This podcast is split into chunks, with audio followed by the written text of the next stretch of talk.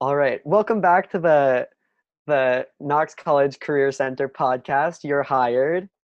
I'm Adam. I'm And- Matthew. Uh, I'm Aryan. And we're here today with My name's Harry Mather. So I graduated from Knox College in 2003, which is scary to think was almost 18 years ago now. Um, so I was, when I was at Knox, I was in the pre-med curriculum and uh, I was an economic major, uh, economics major rather. And uh, I am a, uh, I'm the managing director of the Northwestern Mutual office in uh, Greater Chicago in the western suburbs, as well as a co-managing director of the office in Chicago. And so, uh, in addition to that, I'm also a wealth management advisor. awesome. Thank you so much. So just just uh I mean since this is something that I'm interested in as well, you know, I just want to know like you said you were a part of like the pre-med curriculum at Mhm. Knox. Yep. So what kind of drew you to more like the financial side of things, like especially wealth management? Yeah. So, um, a couple of things. I think that the um, the things I loved about medicine were a consultative process. You know, it followed a pattern. You know, you'd do a history and a physical. You would order potentially diagnostics. You'd diagnose, prescribe, and you'd see someone get well and stay well, hopefully, and you'd be able to monitor that progress. And I think that this follows a very similar pattern if executed properly, where you know a history and a physical is really sitting down with someone listening to their goals dreams aspirations where they are where they want to be the things they're currently doing and then we utilize analytics to say okay well here's where you are here's where you said you wanted to be these are the things you're doing. Ultimately are you on track to accomplish those things? And if not then we look at budget as a feasibility of being able to align actions and intentions. Most people you know can't start 100% of the way on track to accomplish all of the things that are important to them so we encourage them to begin in a place that's meaningful and comfortable to them and then we get together every year and update their plan. Life's a movie reel not a snapshot right? And so things change in their world. And so we want to make sure we update their plans accordingly. And we eventually challenge uh, collaboratively to progress towards 100% of the way on track to accomplish those things. And so uh, it's fun to be able to kind of grow with people you know uh, a fun part of our firm the our firm loves data the average client of ours does about 7 to 12 pieces of business with us and they're with us about 41 years. So not a transactional relationship but a long-term enduring relationship built on trust. And uh, and it's obviously a lot of emotional rewards financial rewards and independence you know that comes with the career um, but it's a challenging career too. And so kind of think of the analogy of blooms of a rose and thorns on the stem. You know definitely both are present. Um about about the like building trust with your your clients kind of thing. Um how do you how do you go about that? Like how do you establish trust especially with something like so serious and like personal as finance? Yeah, it's a great question. So I think at the beginning of the relationship, making sure that you define it clearly. Um, so before I would even endeavor into kind of beginning the planning experience, I think it's good to articulate what their expectations should be of you uh, and what your expectations of them will be. Um, I think that just then following through on the things that you say you will, I think are a big part of that. Um, I would just say, um, you know, gosh, it's it's simple things. You know, it's like you know, letting people know, obviously, that you know, communication patterns. So if I say, you know, as part of our quote unquote rules of engagement, you should expect your financial planner to always get back to you within 24 hours. So if you reach out to me, you know, someone, me or um, someone on my team will get back to you within 24 hours. And actually doing that, you know, is a big part of that. Um, you know, similarly, we'll say, hey, you know, I promise if someone on my team is reaching out to you, it's not to waste your time. It's probably because we need some additional piece of information. And so accordingly, you know, please try to get back to our team within 24 hours. And so, you know, things like confidentiality, we want to talk about those things in advance. You know, hey, the same relationship you have with your attorney or physician you have with us, anything you share with us today, anything I share with you, we just have the expectation that it will not leave these four walls. If we have a social relationship, Adam, know that if we're at a cocktail party, I'm not going to bring up your planning situation. We'll sit down twice a year and talk about, you know, your plan. Um, if we're ever at a cocktail party, you don't have to be concerned, or a family function, you don't have to be concerned that I'm going to bring up your personal financial situation. Um, if you ever have questions outside of those couple of meetings a year that we have that for business purposes, you're always welcome to initiate. But just know I won't initiate except for those multiple times a year that we get together on a business basis. Things like that I think are really helpful. Um, you know, someone told me once, you know, the fastest way for a relationship to deteriorate is through a lack of communication or unmet expectations.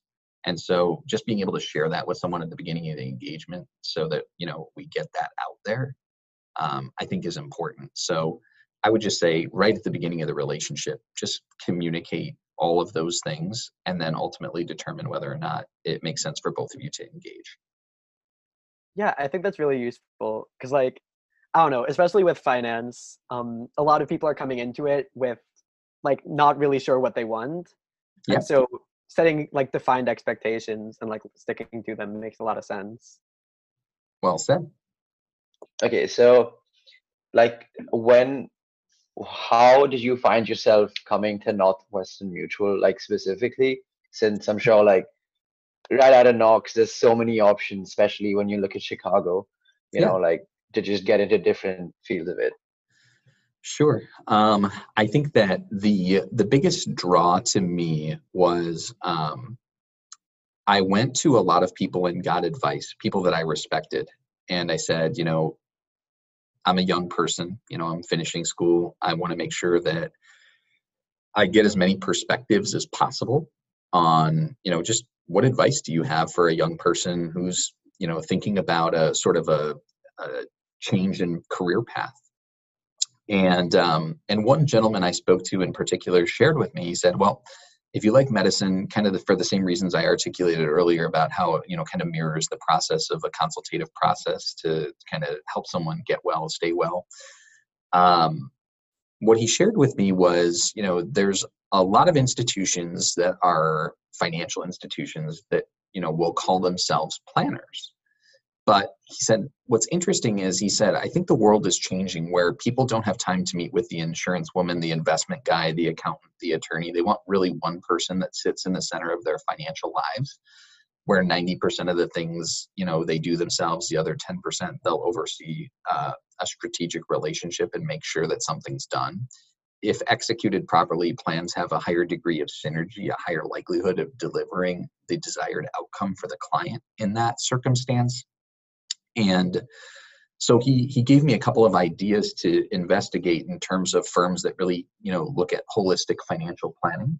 And so i think that you know one thing that i would share with you though is people will ask me all the time about you know um, you know competitive advantages in the marketplace or you know which firm is better or this or that. And i, I just always would tell people you know there's 7000 northwestern advisors and there's a couple hundred million people in the united states alone. And so if you truly care about financial security in your community micro and macro you don't just root for one firm. You root for a lot of firms to do really well in that space because there's no way one firm could take care of everybody. And so i truly believe that to this day. Um, i really do root for those institutions because like i said with only 7,000 of us and a couple hundred million people, there's no way we could take care of everybody. And the reality is, whether you're ranked first in the industry, last in the industry, or anywhere in between, reality is people don't select firms to work with based on rankings and things like that. They they do it based on relationship. People want to be introduced. They want to have a relationship you know, I, I, always use the analogy I have car insurance through Nationwide. I couldn't tell you if Nationwide is the best or the worst, the most expensive or the least expensive. The reality is, I was referred to a person many years ago. He's taken wonderful care of me, and whenever I've needed something, it's been executed upon. And so I've never really thought much about quote unquote shopping uh, for replacing or or you know changing because it seems reasonably priced and the relationship is there and uh, and that's it. And so as much as we want to think that people choose based on information in this industry i think specifically a lot of it has to do with people want to be introduced to their advisor overwhelmingly. They don't want to find them in a phone book. Uh, they don't want to find them you know perhaps on the internet. They want to be introduced um, through referral and and have a relationship. So as I'm I'm hearing you talk about all of these things, I, I'm I'm realizing that you have a a large amount of experience and and it's really it's really good experience. And and through all of that is there anything that stands out as extremely important that's maybe more important or should be held at a higher standard than than the other things that you're telling us? Um yeah i think that you know a couple things. Um i think that as you know college students and you think about endeavoring into your careers i think that there's three pieces of advice I give to everybody that I meet when I'm interviewing potential new advisors. The first is whatever selection process that you're engaging in, just trust the process to produce the proper outcome for you. If it's a good process by the end of it, you'll have clarity on is it the right time and is it the right opportunity. The second thing is, I always encourage people to just be themselves when they're engaging in selection processes because I think today it's less about trying to impress someone and more about alignment. A good process will allow you to be able to explore the career inside looking out as well as outside looking in.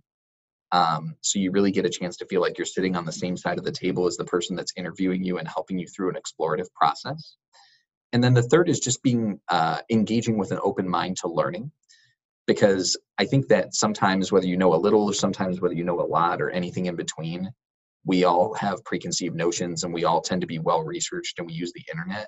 And i always try to tell people you know just go in with an open mind to learning because every institution has its own culture has its own flavor if you will. Um, so i would say that's something above all else when you're thinking about engaging in the selection processes as you think about a career. Um, great advice i got from my dad uh, when I was sitting in you guys' shoes was he said, any firm or opportunity that you explore, go find someone that's done it for 50 years inside of that organization and 40 years and 30 years and ask them, are you happy? And if they can tell you, yes, I am, and you you see it right through their behavior and what manifests in front of you then that's probably a good culture to be a part of. And ask them then question number two is what do i need to do to be like you 50 years from now? And i thought that was you know impressive. When i was looking at northwestern i remember meeting a gentleman that had been here 50 years and i asked him a question. I said you know i'm fairly versed in the industry to know that if you've been doing this for 50 years you're probably financially secure. How come you just don't retire and he said why would i isolate myself from 50 years of relationships that i've cultivated and seen people you know uh, help them you know achieve the things that are most important to them? That wouldn't make any sense. And i was blown away by that. And then i you know most successful guy in the firm i remember you know hearing about him and they're like oh yeah you know he's amazing. And they're like oh yeah and he has four kids and he coaches all those kids sports teams and he built a hospital in honduras and I'm like, well, wait, so how could he be the most successful and coach all his kids' sports teams? Doesn't he have to work 60, 70 hours a week? And the short answer was, well, no, you know, you build your business however you build your business. You choose to prioritize how you choose to prioritize your life. And that was intriguing to me because I grew up in an environment where my dad was an immigrant and he came to the United States in his 20s and he was a surgeon. And so he missed some things that he didn't want to miss but you know when you come to a new place and have to work hard you know and not to say you don't have to work hard in anything it's just in that line of work it wasn't an option to you know be able to say oh i'm going to go leave at three o'clock today because i'm going to go coach my kids you know baseball team. So you know we learned from that and we you know when i was kind of learning about different opportunities i had to think about what i valued. And so i did value uh, three things and this is i think three things that would be valuable for anybody to think about. I read a book once that said there's three things that provide people fulfillment in their careers and here they are. Number one having a clear and transparent relationship with their leadership and knowing how success is measured. Successful people want to have a great relationship with their leadership and they want to know what success looks like and how they're measured. The second is they want to feel like they're a part of something that's bigger than just them you know they they truly want to feel like they're a part of something bigger than just them. And the third thing was money. And there's no shame in being able to say that i want to be fairly compensated based on my effort. So i really thought about that a lot. And so you know those three things when i when i really kind of cross compared you know with the opportunity i was like wow. So i see heroes at every step of the way in terms of longevity in the career and they seem happy. And i see that you know i, I i'm i'm the, the gentleman i'm sitting across the table is telling me you know transparently how i'm measured and what success looks like uh, in my best interests. And i feel like i wanted to be a part of that you know something bigger than just me. And they showed me an avenue to say if I worked hard, you know, I'd be fairly compensated based on my effort, and that was appealing to me. Um, so hopefully that gives you a couple of things, ideas as you think about, you know, kind of career paths and and ideas as far as what um, fulfillment may look like to you. Um, I think that you know it doesn't have to be universally applicable, but it was applicable for me. Yeah, that's beautiful. Um, have you have you managed to stay like happy and content through your career and has have you like shifted focuses at all yeah i appreciate the question i think that the um, seasons of life is i guess the best way i would answer that. And what i mean by that is is that in the beginning of my career i have to be uh, perfectly honest with you i was probably a bit shallower and i thought wow this is a cool career because i can earn enough money to be able to buy a nice suit or have a nice car or live in a you know place that I wanted to live.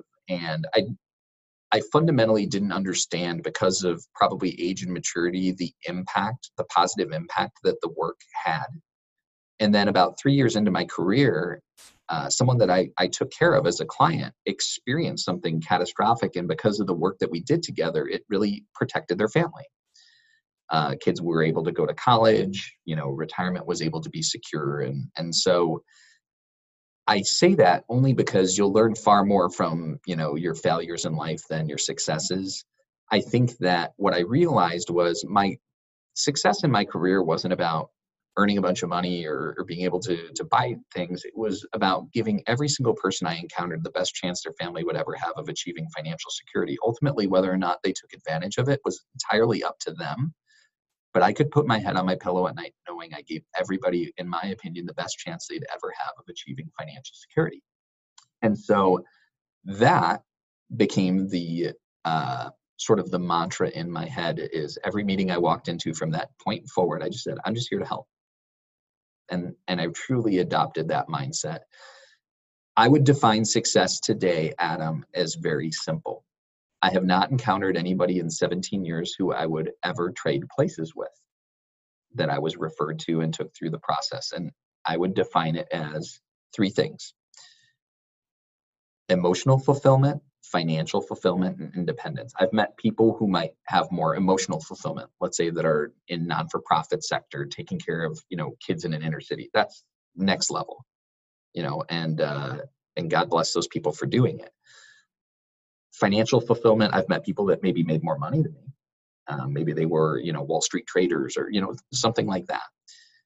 And maybe i've met people that had more independence you know um, maybe because they you know who knows? They were just independently wealthy inherited a bunch of money and quite frankly don't need to work. Um, but when i think about the the combination of those three things i've never met anybody that has the combination of those three things to the scale that i do. And I think about that all the time. I have a two year old daughter. I've never missed anything, you know, that was important. I made it to my wife's doctor's appointments when she was pregnant, um, you know, because I own a business and I could choose to prioritize that. Right. And so I think that the, you know, success can be predicated a lot of different ways at different times in, of your career. I'm sure that the way I define success, maybe Adam 10 years from now, might be different. But um, I love being able to reinvent that and having the uh, ability to. Yeah, it definitely seems like a, a learning process. And like, I don't know. I know like as college students we're who haven't like had a lot of experience in the workforce yet. Like it'll be great to kind of explore how we grow too. I don't know, I'm excited for that. You're at a great stage of your lives. Embrace the uncertainty. While you were at, at Northwestern Mutual, what were was there like a range of duties that you had or did you stick to essentially like your one job description and yes. if you did have a range what was your preference So, um, when you start out as a practitioner, you're building your business, just like if you were in private practice in medicine, law, accounting. Um, by having success in building your practice, you also have the ability to join a program called LEAD, which is an acronym for Leadership Through Education, Achievement, and Development. And then that allows you to be able to learn about all the different leadership roles in the firm. Some people, admittedly, just want to be leaders by example you know they give of their time but really you know they're practitioners because they want to be practitioners and then some people choose to want to give their time and have a more formal uh, leadership role in the firm for me um, the first role i had in leadership i was a college unit director so i ran the internship program and uh, enjoyed that a lot working with college students help them make a determination on whether or not this might be the right career for them and then um, the next role I, I took on was, um, in addition to practicing, was uh, working with people with less than five years of experience and mentoring them in the firm. Um, and then uh, in 2009, I became a managing director. Um, and so managing directors uh, own and oversee their operations essentially. Uh, and so there's about 40 advisors in our office here in Lombard and about 15-ish uh, in the uh, in the city. Uh, the city office we opened in October of 2017, so kind of a, a expansion. And so I, I, share that with you to to share that you're ever evolving based on how you want to evolve. Um, I can choose to be a managing partner if I want to be a managing partner and oversee multiple offices. I could choose to be a managing director for the rest of my career. I could choose to do none of the above and just be a practitioner.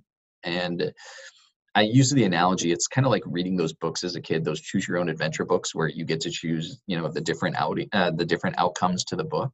Um, you know, you think you might have an idea of where you want to go, but so much of it is serendipitous based on you know the season of life, you know, and uh, what motivates you and inspires you in the moment. And I think that's what keeps it exciting. Um, I think you know when you're when you're in college it can be stressful to try and figure out what um, career path to go on and it's hard to embrace uncertainty as you get further along you learn how to um, embrace the fact that you can only control what you can control and uh, you become more of a person that celebrates and enjoys the journey versus always being so focused on the outcome if that makes sense. So, you know, I guess, you know, I'm 39 years old and I still don't know what I want to do, you know, uh, in terms of what direction I want to go. And I love that. It's a cool feeling. But I know that if I kept doing what I was doing right now for the next, you know, however long I chose to, I it would be because I chose it and enjoy it and not because I felt in any way, shape, or form induced or stuck. And uh, I think you know having the freedom and the volition to choose is empowering and exciting and you learn like i said to embrace the uh, the uncertainty. Any last words like for the knox students? No i would just say um, i'm proud of you guys you know endeavoring into you know uh, college during a, a pandemic is is obviously challenging. And so you know whether you're starting college ending college or, or anything in between um, you know it's a unique experience. But uh, you know trial and learn and you know just i have a lot of respect for the experience that you're having knowing it wasn't the traditional experience. Uh, so in some ways uh, my heart goes out to you and in other ways you know um, um, this has taught you something that is invaluable uh, in terms of perseverance and, and learning how to adjust and so uh, i just wish you know wish you guys well and let me know if I can ever help you guys as you kind of endeavor into your careers or, or want to talk more. Yeah, thank you so much.